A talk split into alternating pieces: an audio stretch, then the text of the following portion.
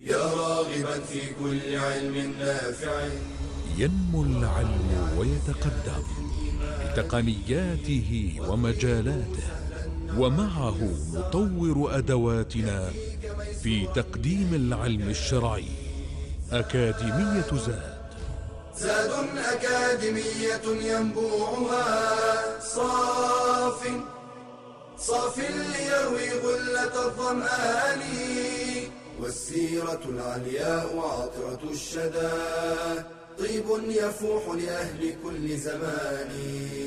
بشرى لنا زاد أكاديمية للعلم كالأزهار في البستان.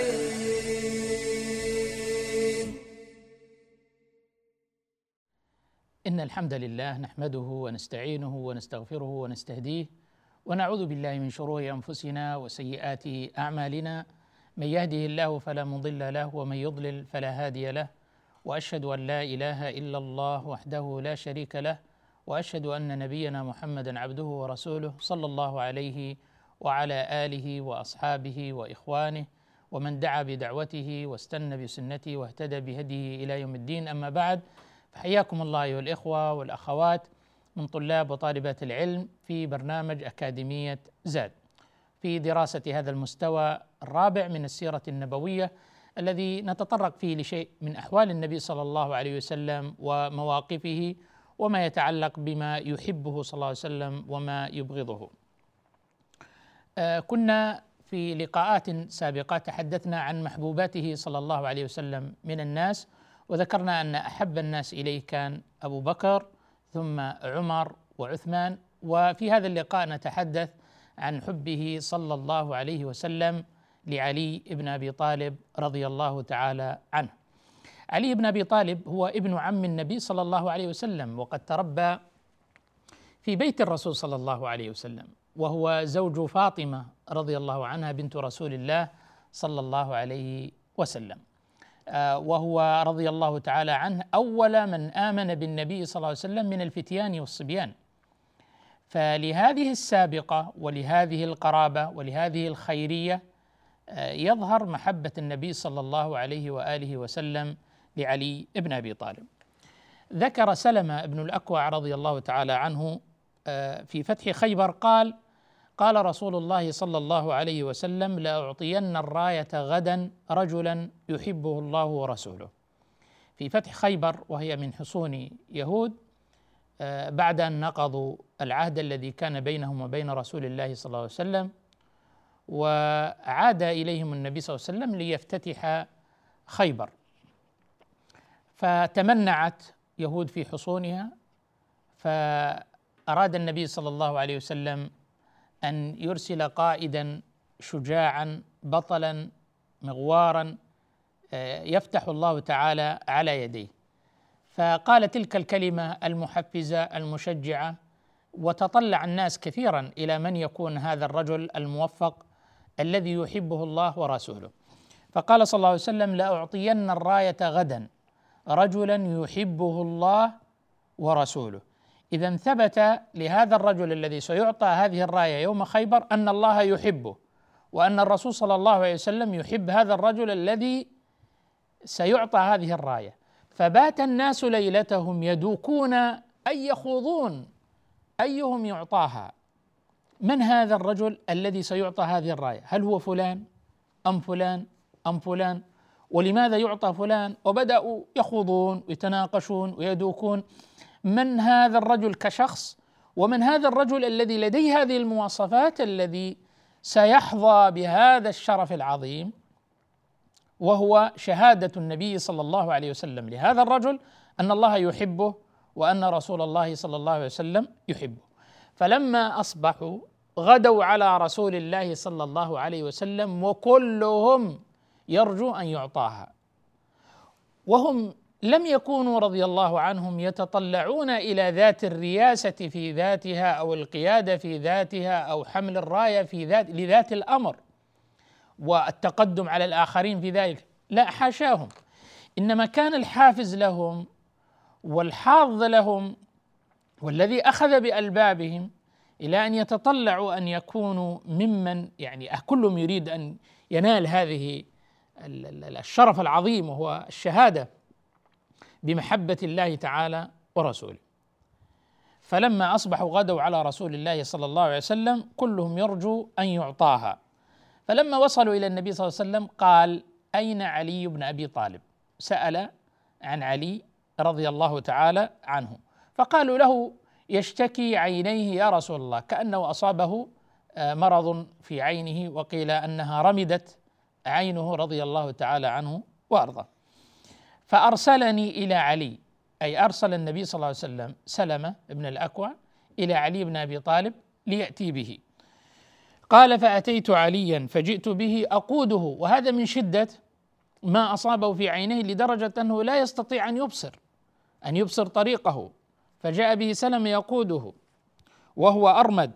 قال حتى أتيت به رسول الله صلى الله عليه وآله وسلم. فلما وصل إلى النبي صلى الله عليه وسلم قال فبسق في عينيه فبرئ. وهذا من بركة النبي صلى الله عليه وسلم فإنه مبارك صلى الله عليه وسلم وما يضع يده أو شيئا من بدنه من شعره أو ثوبه أو عرقه أو بصاقه صلى الله عليه وسلم إلا كان أنزل الله تعالى في ذلك الشفاء وجعل فيه الخير والبركة. فلما بزق النبي صلى الله عليه وسلم في عينيه برئ وكأن لم يكن به شيء بل أنها عادت خيرا مما كانت. وهذا من بركة النبي صلى الله عليه وسلم. فبرئ وأعطاه الراية. سلم هذه الراية لعلي ابن أبي طالب والقصة بتمامها في آه، الصحيحين في البخاري ومسلم. اذا هذا دليل واضح ومؤشر بين على محبة النبي صلى الله عليه وسلم لعلي بن أبي طالب. اولا هو ابن عم النبي صلى الله عليه وسلم. ثانيا هو أول من آمن من الصبيان فنشأ في طاعة الله عز وجل. ثالثا أن النبي صلى الله عليه وسلم من حبه له ورعايته له وكفالته له زوجه ابنته فاطمة التي هي أحب الناس إليه وسيدة نساء أهل الجنة. والإنسان لا يزوج بناته إلا من إلى إلى إلى من يحب من الرجال إلى من يقدر إلى من يعلم أنهم شامه بين الرجال. ثم كان هذا الدليل القاطع إعطاء الراية وأن والشهادة له بأن الله تعالى يحبه وأن الرسول صلى الله عليه وسلم يحبه. فهذه شهادة لعلي ابن أبي طالب. ولذلك من محبة النبي صلى الله عليه وسلم ومحبة هذا الدين محبة هذا الإمام الجليل والصحابي العظيم علي بن أبي طالب رضي الله تعالى عنه. قد جمع أيضا بالإضافة إلى ذلك الشجاعة والقوة والجرأة والقيادة. والناس تحب الشخص الشجاع القوي الجريء. فهو جمع خصال الخير. كيف وهو الهاشمي رضي الله تعالى عنه وأرضاه؟ وهو أيضا من الخلفاء الراشدين الأربعة الذين أمرنا أن نقتدي بهديهم ونهتدي بهديهم. عليكم بسنتي وسنة الخلفاء الراشدين المهديين من بعدي. عضوا عليها بالنواجذ. خلفاء يخلفون رسول الله صلى الله عليه وسلم في أمته. ثم وصفهم أنهم راشدين. فهم راشدين في أنفسهم ومرشدين لغيرهم إلى كل خير ويأتون بالرشد ولا يخرج منهم إلا كل خير وأيضا مهديين قد هداهم الله سبحانه وتعالى وشرح صدورهم للهداية والإيمان فكانوا آه يعني من أحق الناس بالاقتداء والاهتداء رضي الله تعالى عنهم وأرضاهم أجمعين. فهذه كلها تدل دلالة عظيمة على مكانة علي بن أبي طالب رضي الله عنه ومحبة النبي صلى الله عليه وسلم، إلا أنه مما ينبغي أن يشار إليه نحن نحب عليا رضي الله تعالى عنه ونعظمه ونجله ونتقرب إلى الله بمحبته ونقتدي ونأتسي به ونسأل الله عز وجل أن يحشرنا في زمرته وأن يعني يجمعنا به في جنات النعيم ولكن لا يحملنا هذا المحب هذه هذا الحب وهذه المحبة إلى الغلو كما حصل عند بعض الطوائف. فغلوا في علي بن أبي طالب رضي الله عنه فمنهم من بلغوا منزلة الألوهية ومنهم من بلغوا منزلة النبي صلى الله عليه وسلم ومنهم ومنهم. هذا آه، ليس من الحب الشرعي ولا المحبة الشرعية التي يريدها الله سبحانه وتعالى. فاصل. ونواصل. بشرى لنا زاد أكاديمية للعلم كالأزهار في البستان.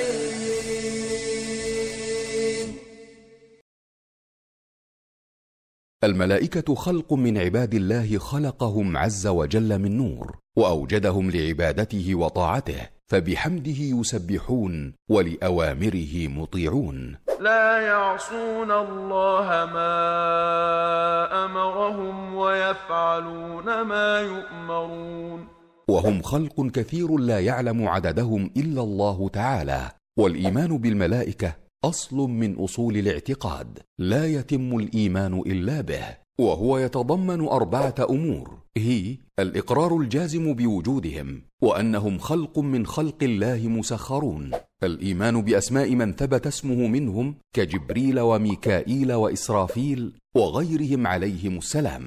الإيمان بأوصاف من ثبت وصفه منهم كما جاء في وصف جبريل عليه السلام بأن له ستمائة جناح قد سد بهم الأفق. الإيمان بأعمال من ثبت عمله منهم فجبريل عليه السلام موكل بالوحي وملك الموت موكل بقبض الأرواح وإسرافيل موكل بالنفخ في الصور وميكائيل موكل بالمطر ومنهم الموكل بحفظ العبد في حله وترحاله وفي كل أحواله. وهم المعقبات الذين قال الله في شأنهم. له معقبات من بين يديه ومن خلفه يحفظونه من أمر الله.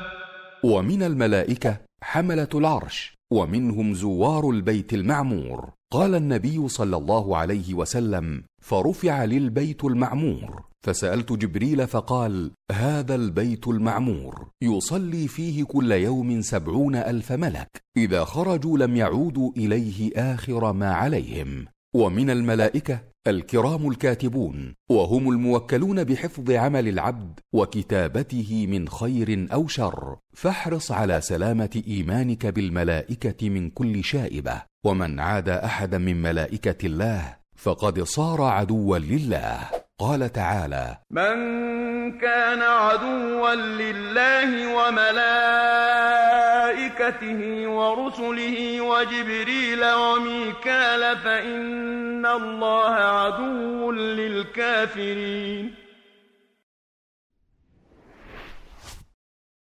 بشرى لنا زاد أكاديمية للعلم كالأزهار في البستان. الحمد لله والصلاة والسلام على رسول الله وآله وصحبه ومن والاه أما بعد. كنا تحدثنا عن محبة النبي صلى الله عليه وسلم لعلي بن أبي طالب لديانته وعلمه وفقهه وقرابته وتربى في حجر النبي صلى الله عليه وآله وسلم وكان أول من آمن برسول الله صلى الله عليه وسلم من الفتيان وأعطاه الراية وشهد له بأن الله يحبه وأن رسوله صلى الله عليه وسلم يحبه وزوجه ابنته فاطمة وهو من الخلفاء الراشدين المهديين الذين أمرنا بالتأسي بهم والاقتداء بهم. كان من سلالة هذا البيت المبارك الذي كان من زواج علي وفاطمة رضي الله عنهم فعلي الهاشمي ابن عم رسول الله صلى الله عليه وسلم وفاطمة بنت رسول الله صلى الله عليه وسلم فاجتمع الإيمان في أعلى درجاته مع الشرف والنسب والحسب في أعلى درجاته فكان هذا الزواج المبارك الذي كان من ثمراته وبركاته الحسن والحسين رضي الله تعالى عنهما وأرضاهما. الحسن والحسين أبناء علي بن أبي طالب وأبناء فاطمة رضي الله تعالى عنها. أخبر النبي صلى الله عليه وسلم أن الحسن والحسين هما سيدا شباب أهل الجنة. سيدا شباب أهل الجنة. وكان النبي صلى الله عليه وسلم يحب الحسن والحسين أبناء ابنته حبا شديدا وتعلق بهم كثيرا فكان يمارس معهم دور الأب والجد الشفيق الحنون. عن أسامة بن زيد رضي الله عنهما قال طرقت النبي صلى الله عليه وسلم ذات ليلة في بعض الحاجة. أسامة حب رسول الله وابن حب رسول الله زيد بن حارثة. طرق النبي صلى الله عليه وسلم في ليل لحاجة يريدها إما أن يقضيها أو سؤال أو أو شيء احتاج إليه. فطرقه ليلا النبي صلى الله عليه وسلم كان يفتح قلبه وصدره لأصحابه ولجميع الناس ممن له حاجة صلى الله عليه وسلم في ليل أو نهار فجاءوه لأنهم يعلمون أن الله سبحانه وتعالى يجري الخير على يدي النبي صلى الله عليه وسلم فيقضي لهم حاجاتهم. قال فخرج النبي صلى الله عليه وسلم مشتمل على شيء لا أدري ما هو. الاشتمال أشبه بالعباءة بالبشت الذي يتغطى به الإنسان على ثيابه فهو مشتمل بهذا آه الثوب وتحته شيء. لكني ما كنت أدري ما هو يقول أسامة رضي الله تعالى عنه. قال فلما فرغت من حاجتي انتهيت من الشيء الذي جئت من أجله إلى رسول الله صلى الله عليه وسلم قلت ما هذا الذي أنت مشتمل عليه يا رسول الله؟ إيش هذا الشيء اللي أنت مخبيه تحت هذه الشملة؟ فالنبي صلى الله عليه وسلم ما أخبره باللفظ قال فكشفه. أي كشف هذه الشملة وهذا الثوب فإذا هو حسن وحسين على وركيه رضي الله تعالى عنهما وأرضاه. كأن ملتصقان برسول الله صلى الله عليه وسلم أحدهما عن يمينه وأحدهما عن شماله يعني هذا المنظر حقيقة يعني إذا تصوره الإنسان وتخيله وأخذ يسبح في الخيال يعني هذا نتيجة الحب العميق من النبي صلى الله عليه وسلم لهؤلاء الصغار الحسن والحسين رضي الله عنهما. وأيضا هما متعلقان به صلى الله عليه وسلم وحق لهما. من مثلهما؟ فجدهما المصطفى صلى الله عليه وسلم وأبوهم علي رضي الله تعالى وأمهم فاطمة رضي الله عنها. هذا الشرف العظيم.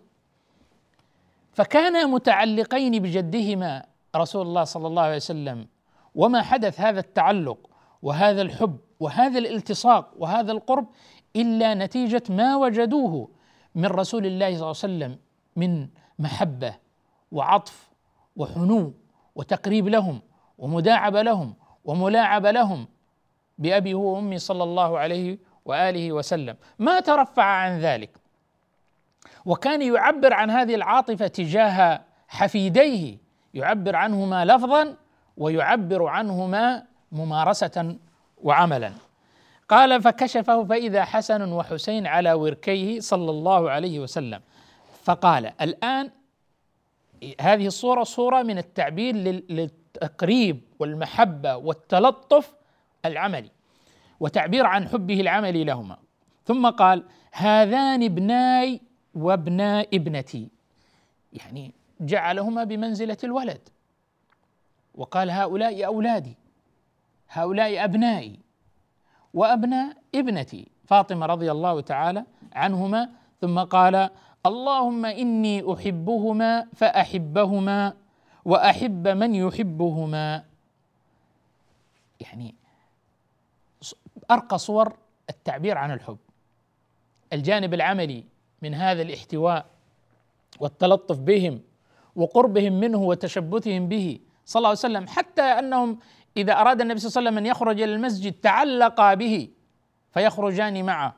بل ربما دخلا معه في الصلاة وارتحلاه صلى الله عليه وسلم وهو يصلي ساجدا بين يدي ربه يركبان على ظهره صلى الله عليه وآله وسلم وهو ساجد فيطيل السجود من أجل أن يشبع هذا الاحتياج وهذه الرغبة لديهما.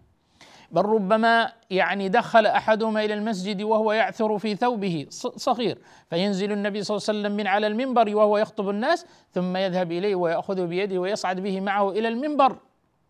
ويقول إن ابني هذا سيد. إن ابني هذا سيد. وسيصلح الله به بين فئتين عظيمتين من المسلمين وكان كما قال صلى الله عليه وآله وسلم وفي هذا ال ال ال ال هذه الرواية المقصود بذلك الحسن بن علي رضي الله عنه لما أتته الخلافة ثم تنازل عنها في عام الجماعة ليجمع سمي عام الجماعة لتجتمع القلوب وتأتلف النفوس فكان سيدا في الدنيا وسيدا في الآخرة وسيد شباب أهل الجنة رضي الله تعالى عنه وأرضاه.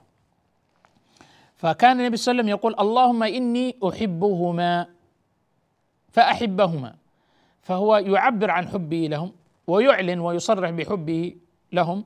وهذا في فائدة تربوية عظيمة تجاه آه، الأبناء أن نعبر لهم عن حبنا ومشاعرنا تجاههم.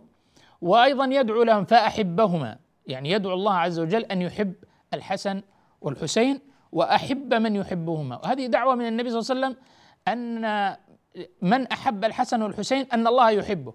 فنشهد الله تبارك وتعالى أننا نحب الحسن ونحب الحسين رضي الله تعالى عنهما وأرضاهما سيدا شباب أهل الجنة. ونحب أباهما وأمهما وجدهما وجميع أصحاب النبي صلى الله عليه وسلم. وعن أبي هريرة رضي الله عنه قال خرجت مع رسول الله صلى الله عليه وسلم في طائفة من النهار. يعني في جزء من النهار لا يكلمني ولا أكلمه حتى جاء سوق بني قينقاع سوق اليهود. ثم انصرف حتى أتى يعني قضى حاجته حتى أتى خباء فاطمة خباء فاطمة بيتها. فقال أثم لكع أثم لكع يعني يريد الصغير يريد الحسن رضي الله تعالى عنه. فلم يلبث أن جاء يسعى. يعني خرج الولد. في رواية أخرى أن فاطمة رضي الله عنه احتبسته لتغسله وتنظفه وتحسن لباسه وتلبسه الجديد ثم تمشطه تمشط شعره وتطيبه ثم تخرجه لرسول الله صلى الله عليه وآله وسلم. فلم يلبث أن جاء يسعى يعني جاء الولد الحسن يخرج من البيت مهرولا مسرعا إلى رسول الله. وهذا فيه مزيد من الشوق إلى جده. هذا دليل كلها مؤشرات تدل على الحب العميق حب الأطفال صادق. إلى هذا الحب العميق من هذا الطفل إلى جده ومن هذا الجد العظيم إلى حفيده رضي الله تعالى عنه وأرضاه. فلم يلبث أن جاء يسعى حتى اعتنق كل واحد منهما صاحبه. ماذا قال النبي صلى الله عليه وسلم أثناء هذا العناق؟ بعد الفاصل نتعرف ماذا قال صلى الله عليه وسلم. بشرى لنا زاد أكاديمية للعلم كالأزهار في البستان.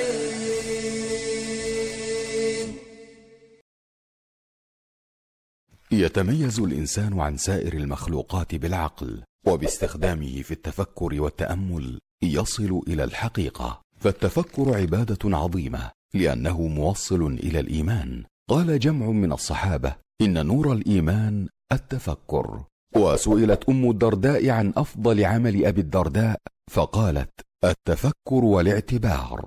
فيتفكر المؤمن في بديع صنع الله تعالى في الكون ليزداد عنده اليقين بعظيم قدرة الله سبحانه ووحدانيته. قال شيخ الإسلام ابن تيمية النظر إلى المخلوقات العلوية والسفلية على وجه التفكر والاعتبار مأمور به مندوب إليه. وحين يتفكر فيما يعبد من دون الله يتبين له ضعفه وعجزه فيتبرأ من الشرك صغيره وكبيره. قال تعالى يا أيها الناس ضرب مثل فاستمعوا له. إن الذين تدعون من دون الله لن يخلقوا ذبابا ولو اجتمعوا له. وان يسلبهم الذباب شيئا لا يستنقذوه منه. ضعف الطالب والمطلوب. ويتفكر في القرآن الكريم ليفهمه ويعمل به. قال تعالى وانزلنا اليك الذكر لتبين للناس ما نزل اليهم ولعلهم يتفكرون ويندب للمسلم ان يتفكر فيما يفيده وينفعه في دنياه واخرته فيقدم عليه ويفعله وفيما يضره في دنياه واخرته فيجتنبه ويحذر منه وفي الحديث احرص على ما ينفعك واستعن بالله ولا تعجز وأن يتفكر في شأن الدنيا والآخرة فيعلم أن متاع الدنيا قليل زائل وأن الآخرة خير وأبقى. قال النبي صلى الله عليه وسلم والله ما الدنيا في الآخرة إلا مثل ما يجعل أحدكم إصبعه في اليم أي في البحر فلينظر بم ترجع. بشرى لنا زاد أكاديمية للعلم كالأزهار في البستان. الحمد لله والصلاة والسلام على رسول الله وآله وصحبه ومن والاه. لما نادى النبي صلى الله عليه وسلم ابنته فاطمة من وراء الخباء أثم لكع أثم لكع يعني أهنا الصغير يقصد الحسن فحبسته لتهيئه ثم خرج الفتى يهرول الصبي. خرج يسعى مسرعا يشتد للقاء جده ثم اعتنقا عانق كل منهما صاحبه. الله ما أجمل هذا المنظر. هذا الطفل يعانق جده المصطفى صلى الله عليه وسلم يحبه ويقبله. وهذا الجد العظيم رسول الله صلى الله عليه وسلم لا يتحرج من أن يضم هذا الطفل الصغير ويعانقه ويقبله ثم يقول اللهم إني أحبه فأحبه وأحب من يحبه وأحبب من يحبه. هذا دعاء من النبي صلى الله عليه وسلم وتصريح أنه يحب هذا الصبي الحسن ودعا أن الله يحبه أن الله يحب الحسن والحسين وكذلك أيضا دعا لمن يحب الحسن والحسين أن الله يحبهما. ولذلك يعني من علامات التوفيق أن يجد الإنسان في نفسه انشراحا وسعادة بمحبة الصحابة جميعا رضي الله عنهم ولا يشعر في قلبه بشيء تجاه أحدهم لا من السابقين ولا من اللاحقين ولا من الرجال ولا من النساء لا يشعر تجاههم إلا بالحب والمودة والتقدير والإجلال والدعاء لهم. والذين جاءوا من بعدهم يقولون ربنا اغفر لنا ولإخواننا الذين سبقونا بالإيمان. ولا تجعل في قلوبنا غلا للذين آمنوا. ربنا إنك رؤوف رحيم. ومن مؤشرات وعلامات الخذلان أن يجد الإنسان في نفسه أو في قلبه تجاه أحد من أصحاب النبي صلى الله عليه وسلم. فما بالك إذا كان هذا الوجدان على أحد من آل بيت رسول الله صلى الله عليه وسلم؟ كفاطمة. أو علي رضي الله عنهم أو الحسن ابن علي أو الحسين ابن علي رضي الله عنهم أو أحدا من بيت رسول الله صلى الله عليه وسلم. هؤلاء منهج أهل السنة والجماعة وهم أهل الحق. محبتهم وإجلالهم وتعظيم قدرهم والدعاء لهم والقبول من محسنهم والتجاوز عن من أساء منهم والصفح عنه حبا لهم وحبا لرسول الله وإنفاذا لوصية رسول الله صلى الله عليه وسلم في آل بيته وتقديمهم على غيرهم ومعرفة حقهم والتقرب إلى الله عز وجل التقرب إلى الله عز وجل بمحبتهم والذب عنهم والدفاع عنهم. هذا من حق آل بيت النبي صلى الله عليه وسلم ومنهم الحسن والحسين ابن علي رضي الله عنه. لذلك كان أبو هريرة رضي الله تعالى عنه يقول فما كان أحد أحب إلي من الحسن ابن علي بعد ذلك. يعني انفاذا ورغبة في أن تصيبه دعوة النبي صلى الله عليه وآله وسلم أن الله يحبه. من منا لا يريد أن الله يحبه؟ إذا أردت أن يحبك الله فأحب رسوله وأحب آل بيته وخص منهم بمزيد محبة قرابته ومنهم علي وفاطمة والحسن والحسين رضي الله تعالى عنهم أجمعين. من الشخصيات التي كان يحبها النبي صلى الله عليه وسلم من زوجاته الزوجة الأولى سيدة نساء أهل الجنة خديجة بنت خويلد رضي الله تعالى عنها وأرضاها. حتى أن أمنا عائشة رضي الله عنها وهي حبيبة النبي صلى الله عليه وسلم وكانت من أحب نسائه إليه رضي الله تعالى عنها. وأرضاها تقول عائشة ما غرت على نساء النبي صلى الله عليه وسلم إلا خديجة وإن لم أدركها. يعني لم تعايشها. معروف أن الضرات مع بعضهم البعض قد تجد شيء من الغيرة تجاه ضرتها ولكن أن تكون هذه الضره يعني ليست متواجدة موجودة على الحياة وإنما قد توفيت من زمن بعيد ومع ذلك تجد وهي الحظية ذات المنزلة العليه عند رسول الله صلى الله عليه وسلم حبيبته. ومع ذلك تجد شيئا من الغيرة تجاه خديجة. لماذا؟ لذلك الحب العظيم الذي كان عامر قلب النبي صلى الله عليه وسلم تجاه زوجته خديجة. كان الرسول صلى الله عليه وسلم إذا ذبح الشاة يقول أرسلوا بها إلى أصدقاء خديجة. فأغضبته يوما فقلت خديجة خديجة يعني يعني ما في إلا خديجة؟ وربما قلت له كأن لم يكن في الدنيا امرأة إلا خديجة.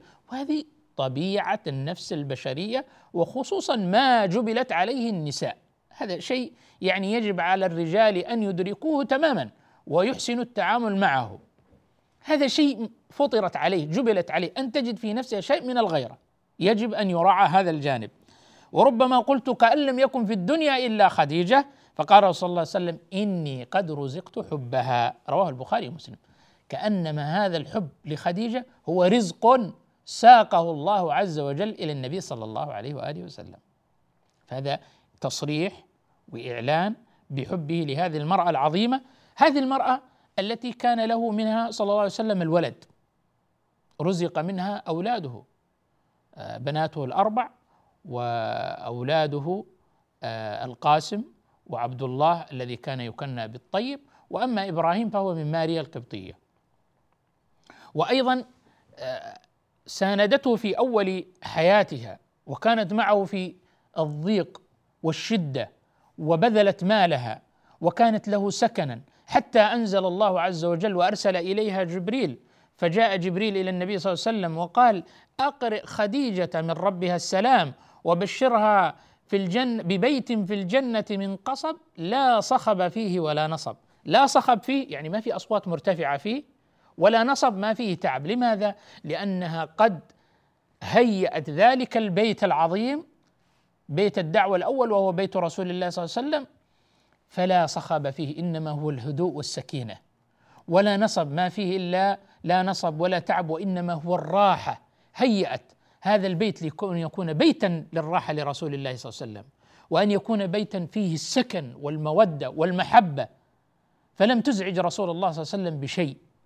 فلذلك بشرها الله تعالى وهي حية في الجنة بشرها بالجنة وبيت في الجنة وأنها سيدة نساء أهل الجنة.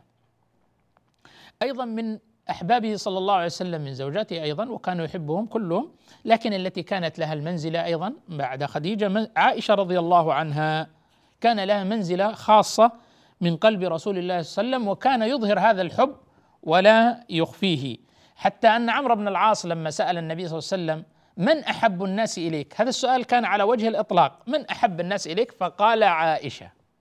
يعني على وجه الإطلاق كان عائشة. فقال لا من الرجال قال أبوها. اذا هذا إعلان وتصريح واضح بمحبة النبي صلى الله عليه وسلم للعائشة رضي الله عنها فكانت أحب أزواجه إليه وأنزل الله براءتها من فوق سبع سماوات وكانت حبيبة رسول الله آه، صلى الله عليه وآله وسلم. ولذلك من الحرمان والخذلان وقلة التوفيق ما يجده البعض تجاه أمنا عائشة رضي الله عنه عنها وأرضاها. وهذا من قلة التوفيق. من أحب رسول الله أحب أهله وأحب أزواجه وأحب صحابته وأحب قرابته وأحب كل من يحبه الرسول صلى الله عليه وآله وسلم. ومن علامة حبه صلى الله عليه وسلم أيضا على لعائشة أنه كان يقول أن فضل عائشة على النساء كفضل الثريد على سائر الطعام. يعني فضلها وقدمها وكان يحب أن يمرض في بيتها في مرض موته صلى الله عليه وسلم. كان كلما كان في بيت واحدة منهن قال أين أنا غدا؟ أين أنا غدا؟ كأنه يتطلع وهم قد عرفوا ذلك آه، أن أنه يريد أن يمرض في بيتها.